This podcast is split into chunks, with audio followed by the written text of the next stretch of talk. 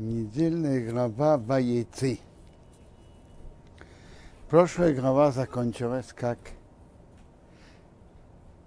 Ривка узнала, что Эсав хочет убить своего брата Якова, так она ему сказала: убегай к моему брату Лавану в Харан. И она сказала об этом Исхаку, чтобы Яков пошел жениться. И Исхак посылает Якова в Харан жениться. Ваеце Яков в Бершова, ваере Хороно. Яков вышел из Бершова и пошел в Харан. Есть интересный комментарий Бейт а-Леви. Мама же сказала: уходи, убегай. Папа сказал: иди в Харан же, женись.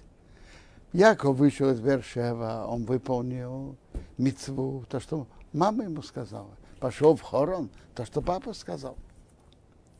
В Айфгабамоким он встретил то место, в котором в будущем будет построен храм, гору Мория. Вайон Шом переночевал там, киво Ашемеш, потому что солнце зашло. Ваиках взял меявные амоким из камней того места. Ваеце Мерашейсов положил у изголовья. Ваишков он лег в амоким Агу в том месте. Поехали. Ему снится. Вейнейсуло муцав арцо. Лестница стоит на земле. Верейшей магия шумойма. А вершина лестницы доходит до неба. Вейней марахея легим. И вот ангелы Бога олим веердим бо. Поднимаются и спускаются по нему, по лестнице. Что это за видение и что показали тут Якову? Разные мнения. Пирки де-Рабби Элиэзер говорит об этом, что Якову показали будущее его потомков еврейского народа. Вы знаете, что Даниилу показали в видении, как будут четыре царства, которые будут властвовать над еврейским народом. Вавилон, Персия, Мидия, Греция, Яван и Эдом. Так Пирки де-Рабби Элиэзер говорит так. Яков видит, ангел Вавилона поднимается по лестнице 70 ступенек и спускается. Это означает, что Вавилон будет править, властвовать над еврейским народом 70 лет. Спустился, хорошо. После него ангел Персии поднимается 52 ступеньки и спускается. Ангел Греции поднимается, значит, что Персия будет властвовать 52 года над еврейским народом. Затем поднимается ангел Явана Греции 180 лет. Вы знаете, что под игом Греции была беда, преследование еврейства и восстание хасмонеев. Так это власть Греции над еврейским народом длилась 180 лет. Ангел Греции поднялся 180 ступенек, спустился. Потом ангелы дома поднимаются. И не спускаются. Ну, сейчас мы можем сказать, что он поднялся больше 2000 ступенек. То есть Якову показали будущее еврейского народа, его потомков. Вейны Адиной, и вот Бог Ницов Огов стоит возле него. Вайомар сказал: они Адиной, я Бог. Элехей Авраама Вихо, Бог твоего отца Авраама. Элехей Ицхок, и Бог Ицхока. Орец, та земля, ашеатоши хейбо лео, что ты лежишь на ней, лехоет нено узарехо. Тебе я отдам и твоему потомству. Земля Израиля я отдам твоему потомству. Бое зарахо кафар орец. Твое потомство будет как пыль земли. Интересно. В Торе в нескольких местах пишутся разные сравнения о множестве еврейского народа. Тут как пыль земли. А в другом месте написано, как звезды на небе. И написано, «Кахол ашер алсфас айом», как песок, который у берегу моря. Это песок многочисленный, пыль земли многочисленная, звезд тоже много. Почему такие разные сравнения? Клия Кар говорит на это так. Тут речь говорится не только о количественном сравнении, но и о качественном. Есть эпохи, в которой евреи как звезды на небе, светят другим и недосягаемы. Есть эпохи хуже, они как песок у берега моря. Волны их хлынут, и пытаются залить песок, захватить, но отходят. Не евреи пытаются делать евреям неприятности, но есть какие-то неприятности, за это отходят. А как пыль земли, это сравнение самое тяжелое. Как пыль земли, по которой топчут. Но есть правило. Тот, кто топчет по земле, в конце концов умирает и находится под ней. Так тут сравнение наиболее тяжелое. Как пыль земли. И потом у форасту ты укрепишься Йомова Кейдмо, на запад, на восток, на север и на юг, будут благословляться тобой, все племена земли, увезарехо и твоими потомством. И вот я с тобой. Я думаю, эту фразу можно понять в двух смыслах одновременно. Ведь еврейский народ тоже называется Яков. Это Бог говорит, я с тобой, с Яковом, и я с тобой, с еврейским народом.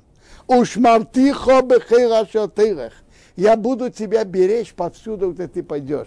Это про Якова лично и про еврейский народ. Я буду беречь тебя, куда ты пойдешь. Ваши висихо, я тебя верну, эва дома в эту землю. Кире зовхо, потому что я тебя не оставлю. Ада шеримосиси, пока я сделаю, и сашадибар тихо, что я говорю про тебя. Ваикац Яков мишносы. Яков проснулся своего сна. Ваимер сказал, ой, охен ешь одиной бамоким азе. Есть Бог в этом месте. Ванехира йодоти, я не знал. Если я бы знал, я бы здесь не пошел спать, если я знал, что это такое святое место. Он не знал, где это. Куда? Ваиро испугался, Вайомар сказал. Манейро хамоки мазе. Как страшно это место. Эйнзе, это не только ли киим бейсерегим, дом Бога. Везе шарашумуим. Это ворота неба. Что это ворота неба? Как входит через ворота это место, через который молитва входит лучше. То есть это было место, на котором в будущем будет построен храм. Был построен храм. Интересно, ведь Якову показали такое удивительное видение. И такие великие обещания. А Яков говорит, если я бы знал, я бы в таком святом месте не пошел бы спать. Ему уже показали такие великие видения и такие великие обещания. А? Нет, Яков говорит, как человек должен себя вести. То, что было и как произошло, это расчеты Бога. Если бы я знал, что это святое место такое, я бы тут не пошел спать. А что было бы, где бы Бог мне показал такие видения, обещания, это расчеты Бога. Я бы со своей стороны тут бы в таком святом месте не пошел бы спать. Ваяшкин Яков бабыкя. Встал Яков рано утром. Ваика хесоэбен взял камень ашасом и рашейсов, положил у изголовья. Ваесом ицо мацива. Поставил ее мацива. Это Раша считает, что мацива это жертвенник из одного камня. Ваица кшемен аурейшо. полил масло на ее верхушку. Ваикро назвал Шеймамокимау имя того места Бейсел, в Уромно, Рус Шеймо Ирго Ришейно, Рус название того города раньше. Ваидар Яков Недер Геймер. Яков взял на себя обет. Яков же был в беде. Так он взял на себя обет. Он в беде. Он уходит из дома отца. Он в опасностях. И от Лавана, и от Эсава. Так он взял на себя обет. Им ере, им и моди, если Бог будет со мной. Уж морани бадере хазе ашеоных и эйрех. Будет меня оберегать в этой дороге, которой я иду, опасной дороге. Выносан ли рехем рехел, даст мне хлеб, чтобы есть, увегет любящ, и одежду, чтобы одевать. Странное выражение. А для чего нужен хлеб? Чтобы есть. А для чего одежда? Чтобы одевать. Яков говорит, я прошу только минимум. Хлеб, чтобы есть. Не то, что чтобы осталось и заботиться много о завтра, послезавтра. Хлеб, чтобы есть. Одежду, одну одежду, чтобы одеть. Я вернусь с миром в дом моего отца. Раши говорит, Бог будет мне Богом, это значит, что все мои дети пойдут по моему пути. Тогда, воэбен азейс, этот камень, а шасам ты мацейво, что я сделал его как камень, как жертвенником, и е будет бейс а-Леви, дом Бога. Вехейра ша титанли, все, что ты мне дашь, асера асрену лох, я тебе делю десятину во имя тебя. Ну, вы знаете, еврейском, тут написано, Яков говорил, что он делит десятину во имя Бога. В еврейском народе принято давать 10% заработка на помощь нуждающимся, помощь бедным, на поддержку изучения Торы. Хафец Хаим говорит интересно, что есть два человека, которые дают на добрые цели ту же сумму, в конце концов. Но один дает, как говорится, по настроению, по времени, так. А другой есть у него линия, он всегда отделяет 10%. Так тот, кто постоянно, как правило, отделяет, разумеется, Хафец Хаим также говорит, пишет, чтобы человек не брал на себя это как обет, что это было блин, это без обета. Но он говорит, что этого человека мицва более высокого уровня, и его парнаса, работа, имеет более лучшее положение. Почему? Тут получается, что у Бога есть доля в том, что он зарабатывает изначально. Как Хафец Хаим пишет. Ваиса Яков врагов. Понес Яков, поднял свои ноги. То есть ноги его понесли после этого обещания Бога. Ваелех пошел арцов на Икедом в землю сыновей Востока.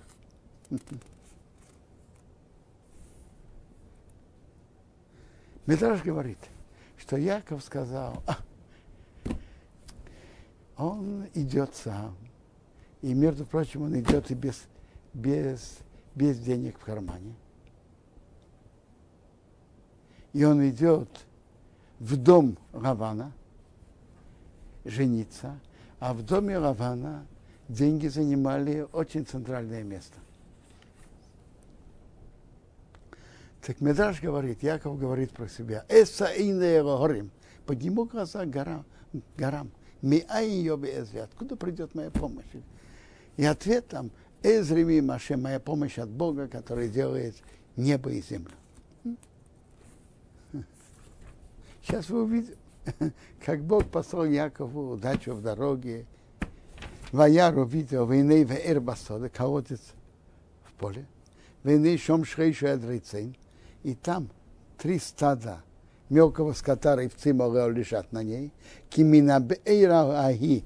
И потому что из этого колодца яшку гуадурим. Напаивают стада. А камень большой у отверстия колодца. Вода – это была дорогая вещь была. Да и сейчас тоже. Так там они закрывали это камнем. Собирались туда все стада. Откатывали камень. От отверстия колодца. Напаивали скот. Цон на Рашона Кодеш. Это и овцы, и козы вместе. Возвращают камень, а упиабр к отверстию колодца, лимкома, к своему месту.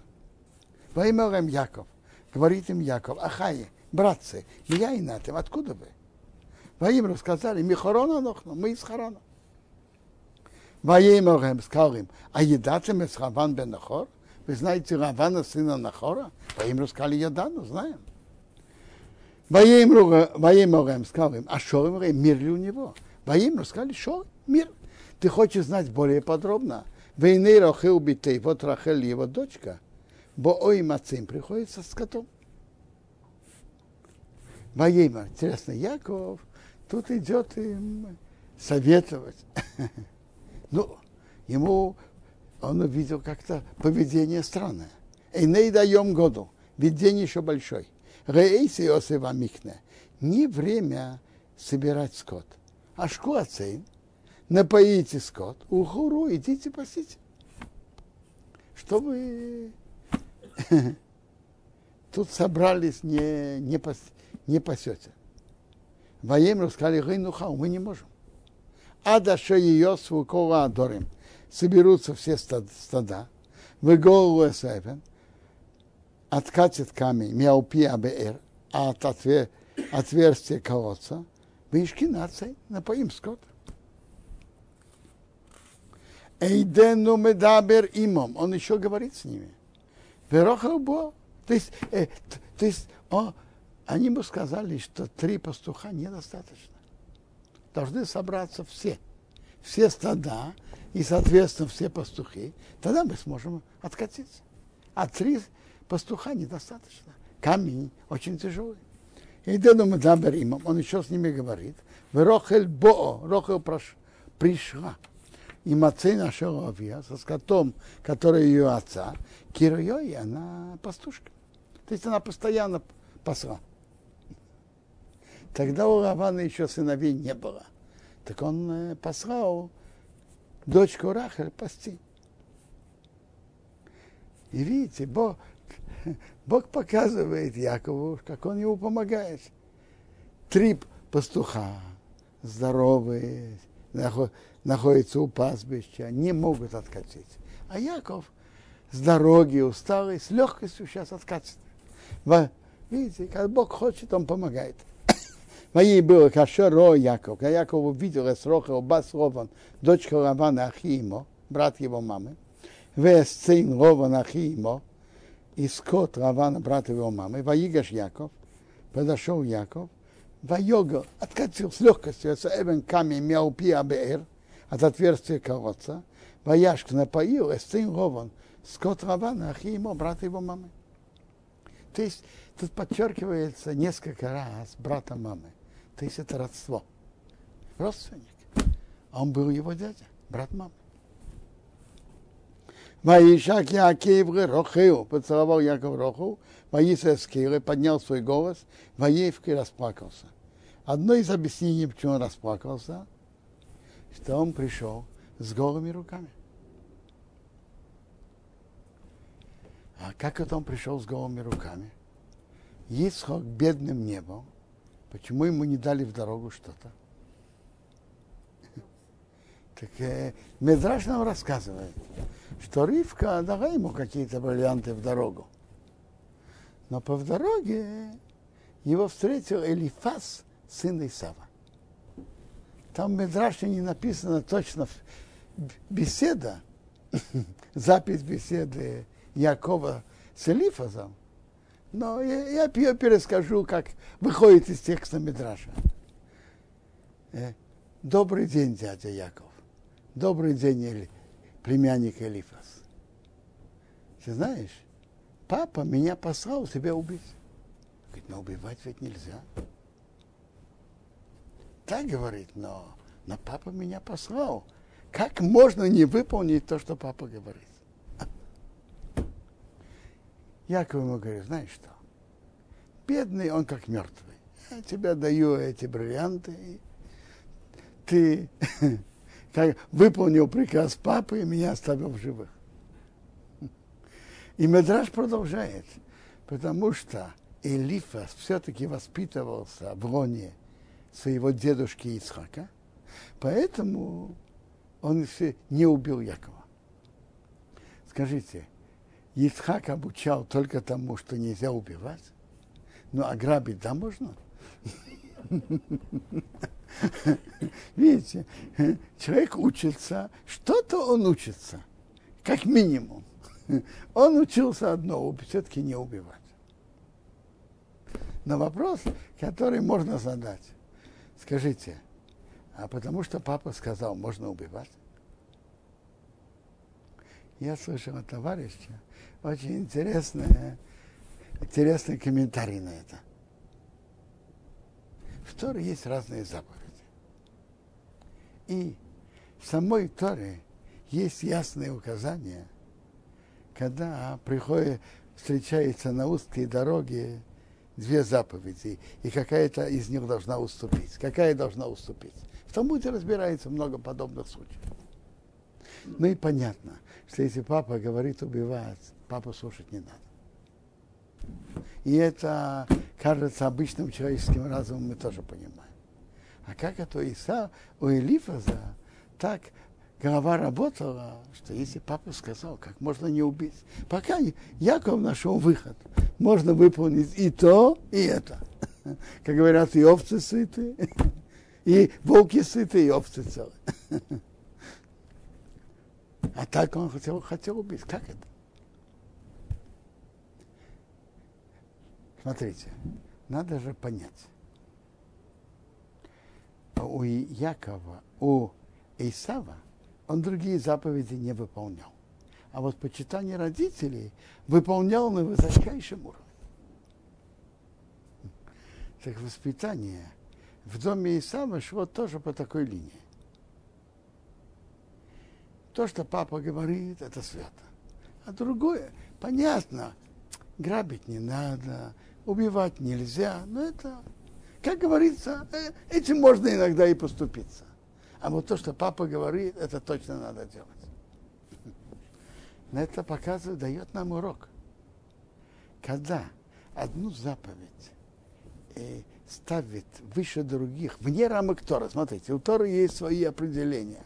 Есть заповеди, которые имеют особое положение выше других. Как Тора сама установила. Например, как заповедь изучения Торы, который дает нам силу для выполнения всех других заповедей, у нее особое положение.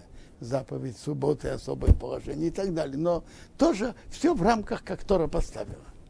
Но если человек по своему настроению ставит одну заповедь выше других, это ненормально. Это, знаете, на что похоже? Как в организме человека. Есть разные органы. Как будет, если один орган будет расти за счет других? Это для нормального здоровья это плохо. Каждая мицва имеет свое место в организме Тора. То место, которое Тора ей дала.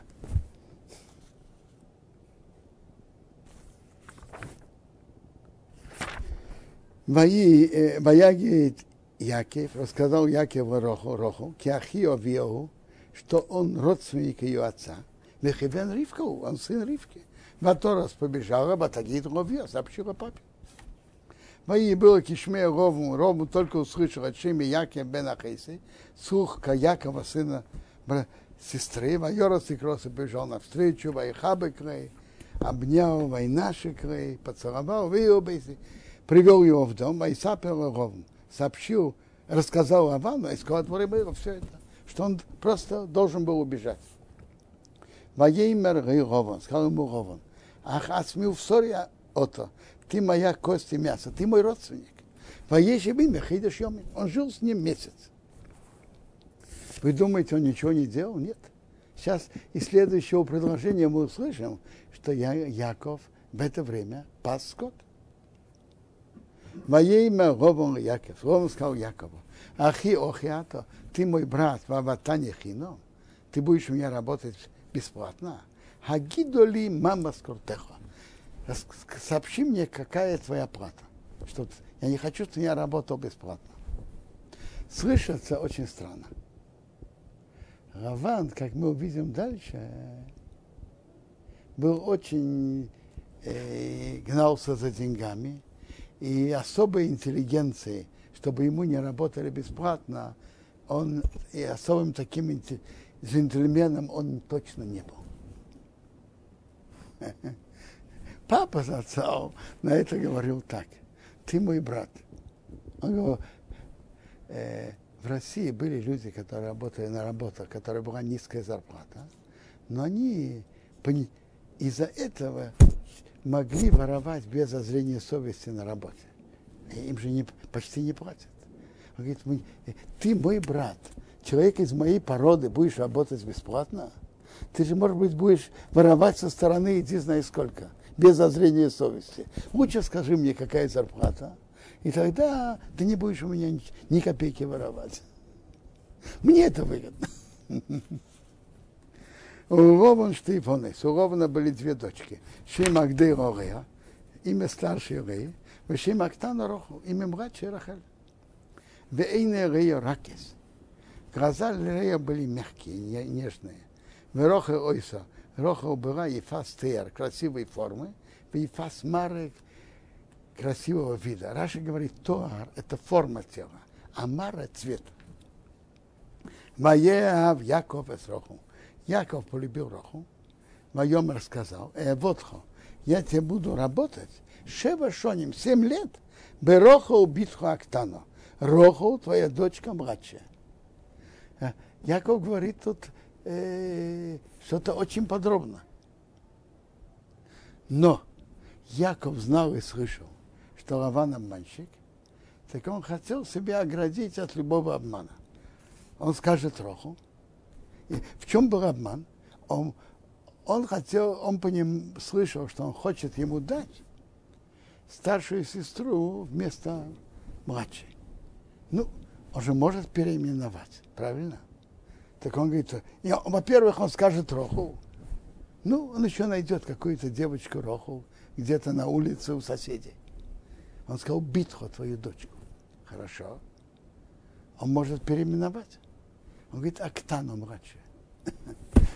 В еврейском народе обычно, когда говорят, купцы между собой говорили, я говорю с собой самым четким языком, знаете, как говорили? Я с тобой говорю «бероху битху актану», то есть самым четким языком, который только может быть. Как Яков говорил с Лаваном. «Ваейме Лаван», сказал Лаван, «ты в тите и сёрох, лучше я ее дам тебе». Метите эйсо и шахер, чем дать другому человеку. Шво ему, да сиди со мной. Ответ Лавана непонятен. Почему он так отвечает, лучше дать тебе, чем дать кому-то другому? Почему он не говорит, да, я согласен? Просто и прямо, а? Лаван готовился к обману, которому уже сказали, дать ему старшую дочку вместо младшей. Но как это он может сделать? Ведь Яков сказал ясно и четко: Роху твоя дочка младшая. Поэтому он ему ответил так, уклончиво: я лучше дам ее тебе, чем дам ее другому человеку. Он не сказал да. Впоследствии он ему даст такие старшие. А когда Яков придет с претензией, что это такое? Я же работал у тебя за Роху, почему ты меня обманул? Что Лаван ответил? В нашем месте не ведется так выдавать младшую перед старшей. Непонятно. Человек придет в магазин и платит деньги, а ему скажут, у нас так не принято. Не понимаю. Я договорился за деньги. Плачу так. То, что договорились, давай мне, а? Лаван ему тогда сказал: я тебе Роху никогда не обещал. Я тебе сказал только одно. Ты у меня первый, стоишь первый в очереди. Лучше дам тебе, чем кому-то другому. Но послушай, дорогой, очередь еще не пришла. У нас же не ведется выдавать младшую перед старшей. Когда придет очередь, ты первый. Я выполняю мое слово. Но у нас же есть правила поведения. Не выдает. Мы знаем, как себя вести. Мы ведем себя интеллигентно. Ты не знаешь, как себя вести. У нас не выдают младшую перед старшей. Хотите послушать историю, как рассказывают? В каком-то месте был богач. Был богач в городе, но он был скупой. Люди, которые собирали на бедных, к нему пришли. Да, есть много нуждающихся, помоги.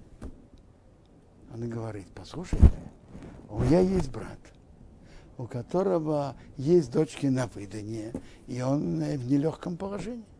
Ну, люди эти поняли, что, конечно, он помогает брату, и поэтому помогать всему обществу он в данный момент не хочет. Хорошо. Через час приходит к этим людям брат с просьбой: помогите мне, я очень нуждаюсь. Они говорят: дорогой, ведь у тебя есть брат, который, как мы поняли, тебе очень помогает. Брат? Я у него ни копейки, ни гроша не вижу от него. Ломаного гроша он мне не дает. Ну, они подошли еще раз к его брату, богачу. Что такое, говорит, ты нам сказал про брата, а он говорит, что он у тебя ни копейки не получает. Вы, говорит, вы меня не поняли. Есть моему брату, который так нуждается, я не даю, вам я дам.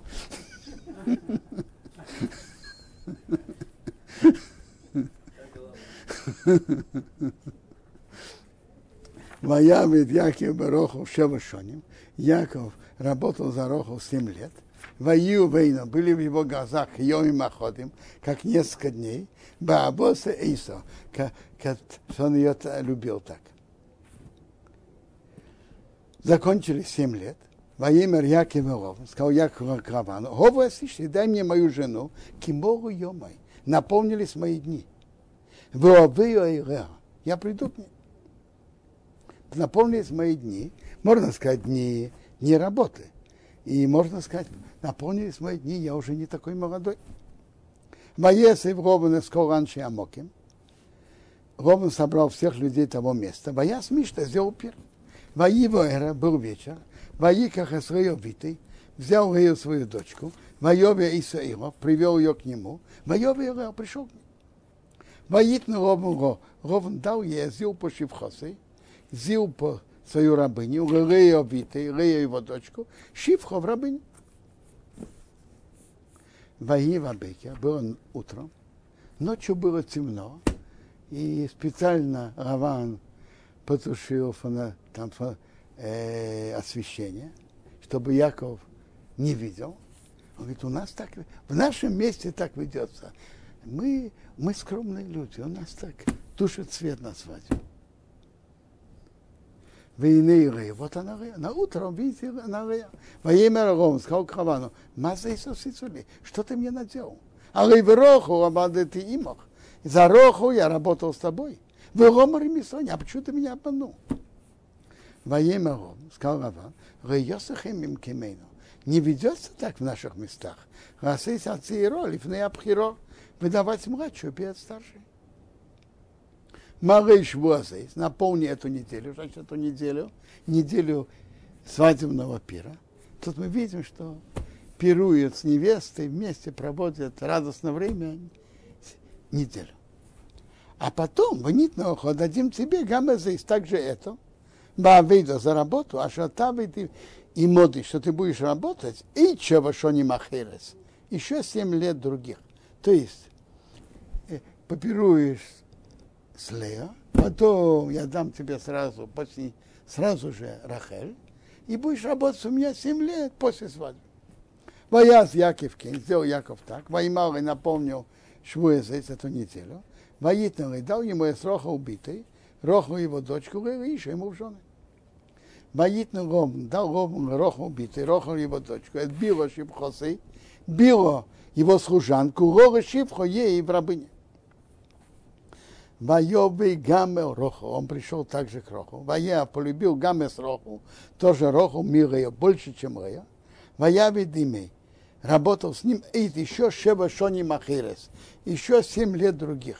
То есть 7 следующих лет он работал с той же честностью, как 7 первых лет. Хотя Лаван его обманул.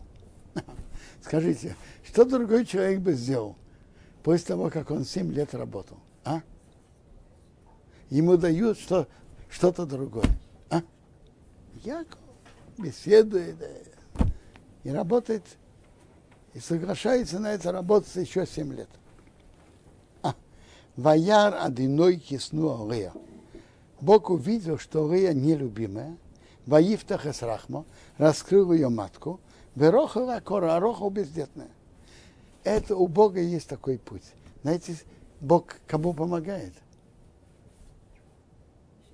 Тем, которые находятся в нехорошем положении, которые страдают.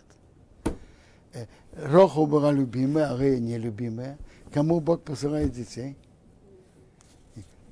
Нелюбимый Рох. Это путь Бога. Они обе цадикот, но это путь Бога. Написано в Элоким Евакиша Снирду. Бог ищет того, кого преследует. Он ему помогает. Ватар Рея стала беременна Рея Ватилет Бен, родила сына. Ватикло Шмей Рувен, назвал его имя Рувен. Киомро, сейчас сказала, Киро Адиной Бе Оне. Бог увидел мои страдания. Киато Еовани ищи. Теперь мой муж меня полюбит. Вата Рей стала еще беременна, Ватилет Бен, родила сына. Вата им рассказала, Кишома одиной кисну Анехи. Бог услышал, что я нелюбимая. Ваитна ли Гамезе? Да мне также это. Ватикро Шмей, назвал его имя Шимень. От слова Шома услышал, Шимень. Рувен увидел, а Шимень услышал. Вата Рейд стала еще беременна, Ватилет Бен, родила сына. Ватим рассказала, Ата Апам, сейчас, этот раз, Елова Ищей Рай, мой муж присоединится ко мне. Киоран Дериш Рейшобоним. Я родила ему 3 сыновей. Пауким, поэтому Корошвей Леви назвала его имя Леви. Есть Мидраш, что наши матери были пророчицами. Они знали, что Якова будет 12 сыновей, и он женится на 4 женах. 12 поделим на 4, сколько? 3. Так я, как говорится, свой план выполнила. Мой муж присоединится ко мне, у него не может быть на меня претензий. Ватар стала еще беременна, Ватилет Бен, родила сына. Ватим рассказала, а пам иде с одиной. Сейчас я буду благодарить Бога.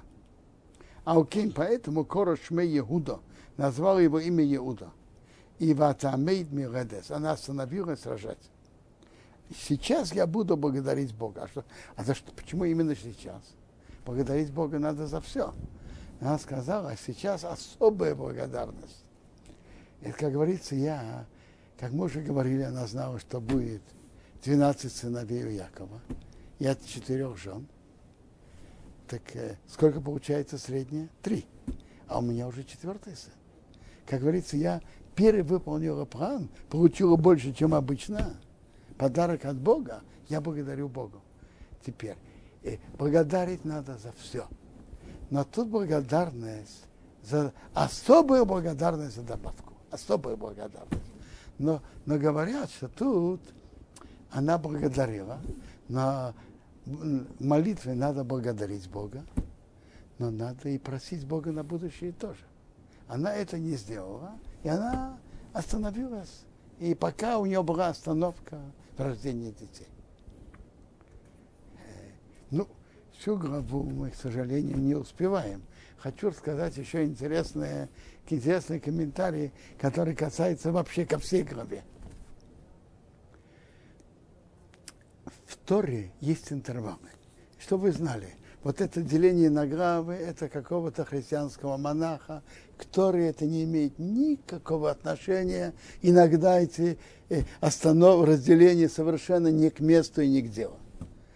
Но в Торе есть разделения, интервалы, которые называются птуха и стума. Там есть интервалы пустые в Торе, определенные формы. Одна форма – это когда птуха, другая – когда стума. Любопытно, вся глава Ваеце идет вообще без одного интервала. 148 предложений без одного интервала. И это необычно. Есть только еще второе такое место, глава Микейц. Через несколько глав там пойдут 146 предложений без интервала. А кроме этого всегда через 10, 15, 30, 40, 50 предложений есть интервал. Почему? Я помню, Рабби Хаим Шмулевич говорил об этом так. Раши в начале книги Ваикро приводит объяснение. А для чего вообще нужны интервалы? Для чего? Чтобы Моше при изучении Торы и также,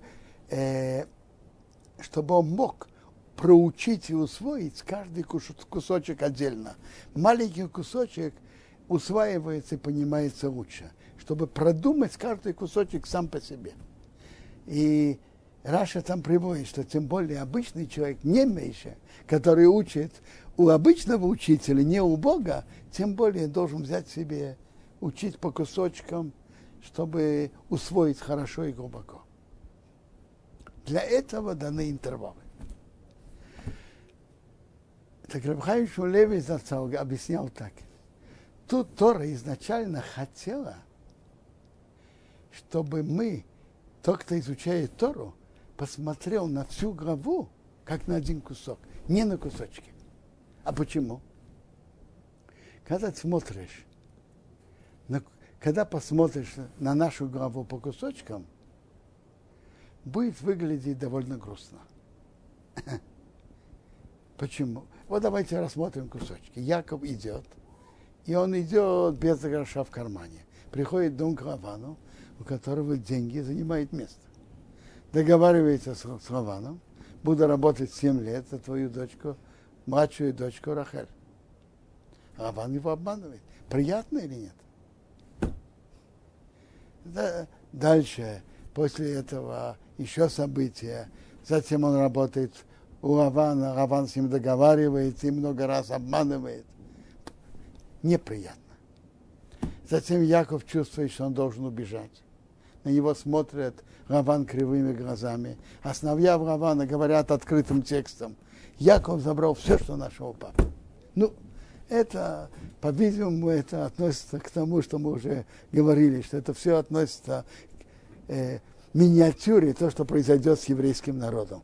Вы слышали когда-то, Яков забрал все, что у нашего папы, и от нашего добра он сколотил все свое имущество. Где-нибудь слышали это? И Яков чувствует, что он должен убежать. Он убегает. Приятно? Нет. Это если смотреть по кусочкам. А если смотреть на всю картину вместе, она выглядит симпатичной.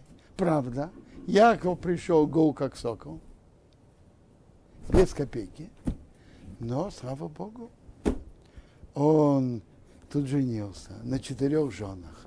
В нашей главе у него рождаются 11 сыновей и 1 дочка. Да и со стороны имущества, когда он уходит из дома Лавана, у него много имущества. После всех обманов у него остается. То есть, если смотреть по кусочкам, выглядит неприятно. А на целую картину выглядит совсем по-другому. И это одна из причин. Тора хотела, чтобы мы смотрели как на одну картину. Это как пазл, знаете, когда разряжаешь красивую картину на кусочки пазл, каждая картина выглядит очень странно, непонятно. А когда смотришь целую картину, красивая картина. Одна из больших причин, почему мы не понимаем, что все, что Бог ведет к лучшему, есть гемора, все, что Бог делает к лучшему. Одна из основных причин, потому что мы, как правило, видим маленькую часть общей картины. Мы же не знаем ни прошлого, не знаем будущего, не знаем что, почему и с чем. Так когда мы смотрим на часть картины, выглядит непонятно. А если посмотреть более на целую картину, будет совсем видно, совсем по-другому. Гемара нам рассказывает в трактате Брахот интересную историю. Рабби Акива пришел в какое-то место. Он хотел где-то остановиться на ночлег. Никто не хотел его принять на ночлег. Ну скажите, это красиво и уважаемо, что Рабби Акива не нашел себе места на ночлег? Неприятно. Он пошел ночевать в поле. С ним был осел, петух и свечка.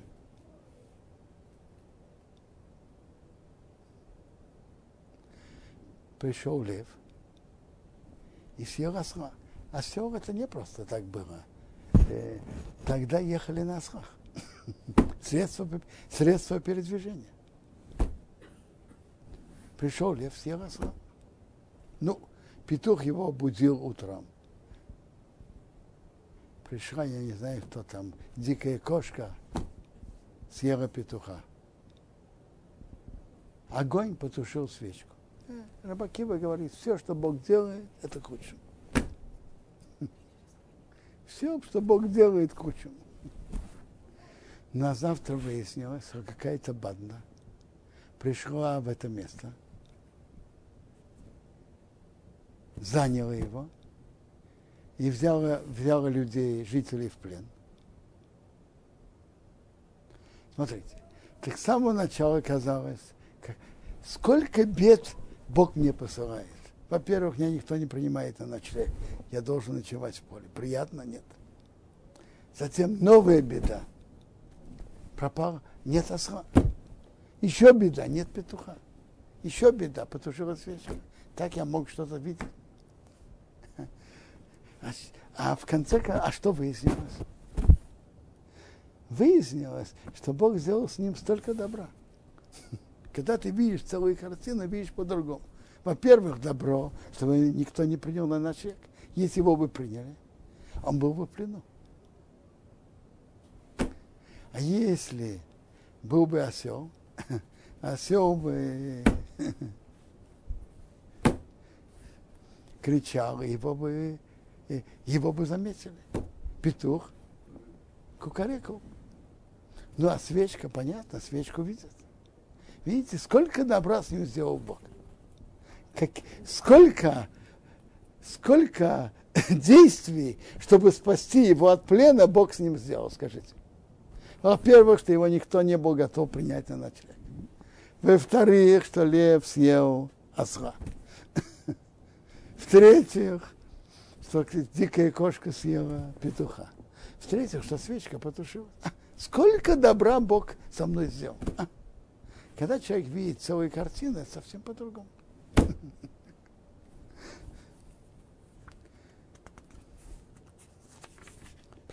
Продолжим. Ватыра Рахель увидела Рахель, кила Йолдова Яков, не родила Якова. Ватканны Рахель Бахиса.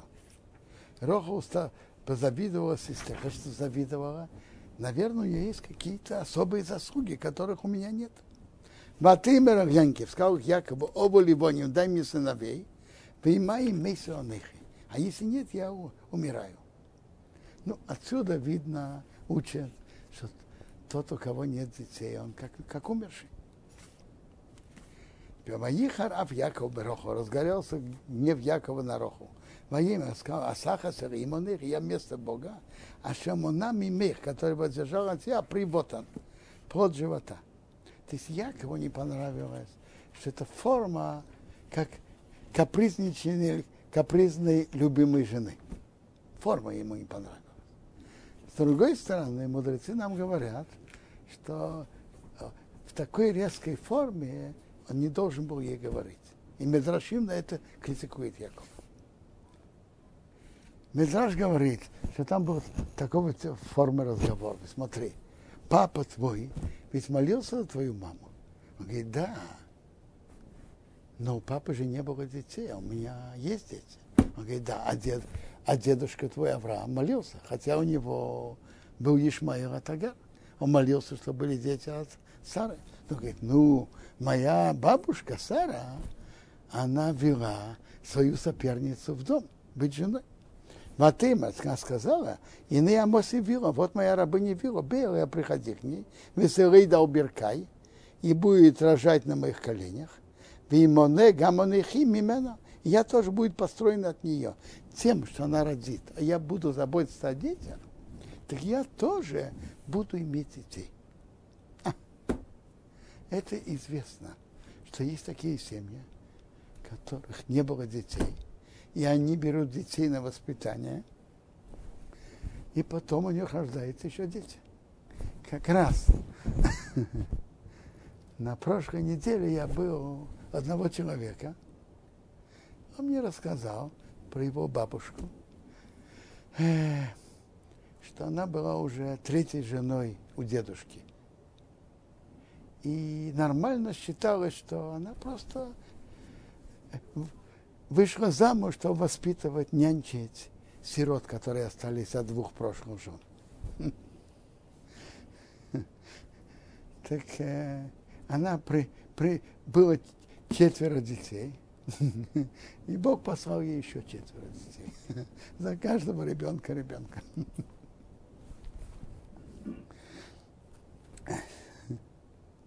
Батитала и дала ему сбила шифхоса, била ее служанку еще в жены. Вайове и Лео Яков. Пришел к ней Яков. Ватар била, стала беременна била, ватила это Яков бин, родила Якова сына. Ватиме Роху, сказала Роху, донанила им. Бог меня судил, с одной стороны меня судил, что у меня пока нет детей.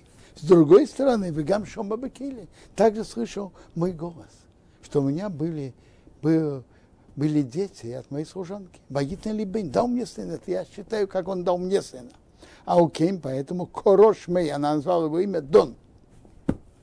Батар Эйт стала беременна еще, Батыла родила, Била, Шифхас Роху, рабыня Роху, Бен Шенер Яков, второго сына Якова. Ватыме Роху, сказала Роху. Нафтуры элегим, нефталты махейси гам йохил. Слово нафтуры несколько переводов.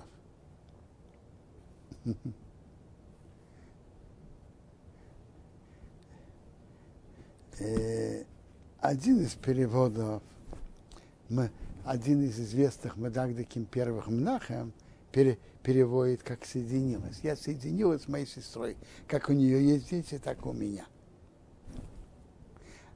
А Раши говорит, как человек, как сказать, слово есть икиш, упрямый в салте, закрученный. То есть человек очень старался, очень хотел. Я очень хотела, чтобы были дети. Гам яхолты. Я сумела. То есть я очень старалась и хотела, чтобы были дети. Ватикор Шмей назвал его имя Нафтоли. Батеймер Гея. Батыра Рея увидела Рея Кьомдо Миредес, она остановилась от рождения. Батыка взяла из Зилпа Шифхоса, из Зилпа ее рабыни, Батитна и содала Яков, Якова еще в жены. Батыра Зилпа родила Зилпа Шифхас Рея, рабыня Рея, Яков, Якова бен сына. Любопытно. У всех написано, Ватар стала беременна и Ватыра родила. Так ведь обычно и происходит. У Зилпы написано, она родила. Как это? Почему? Раши приводит, что Лаван ведь пошел обманывать Якова. И он всучил ему Лею вместо Рахель. Лея была старшей, а Рахель младшей. Ну, если он дает младшую, то, естественно, он должен дать более молодую служанку. Так он дал молодую служанку. Она молоденькая, у нее беременность не была так заметна. И поэтому написано «родила». Ватимер Рея, сказала Рея, Бог Год. Пришел хороший Мазал, Ватикрош Ми, назвал его имя Год. Ватира Зилпа, родила Зилпа Шивха Срея, рабыня Рея, беншени Яков, второго сына Якова. Ватимер Рея, сказала Рея, Беошри, хвала мне, кишуни бонес. Меня дочери, то есть женщины будут меня хвалить. Что будут хвалить? Что я дала моему мужу вторую жену, соперницу себе. И Роху дала, у нее не было детей. Она хотела, чтобы были дети хотя бы от ее служанки. А у меня же есть дети. Так меня будут за это хвалить. Ватикра Шмей назвала его имя Оша. И я опустил, но тут важная сторона, что во время, когда шли передавать Лею вместо Рахель, приводится, что Рахель с Яковом договорились о каких-то знаках между собой, чтобы Лаван не мог обмануть. В конце концов, когда пришел к делу, Роху сказала, подумала так, что получится, моя сестра Лея станет опозоренной, что ее вдруг перед хупой или во время хупы, во время свадьбы заметит сразу Яков, что это не Рахель. Так она и тихо передала эти знаки, чтобы моя сестра не была пристыжена. Мидрашим говорят много об этой великом действии Рахели, что она как бы пожертвовала всем своим будущим, чтобы сестра не была опозорена. И это было очень великое дело.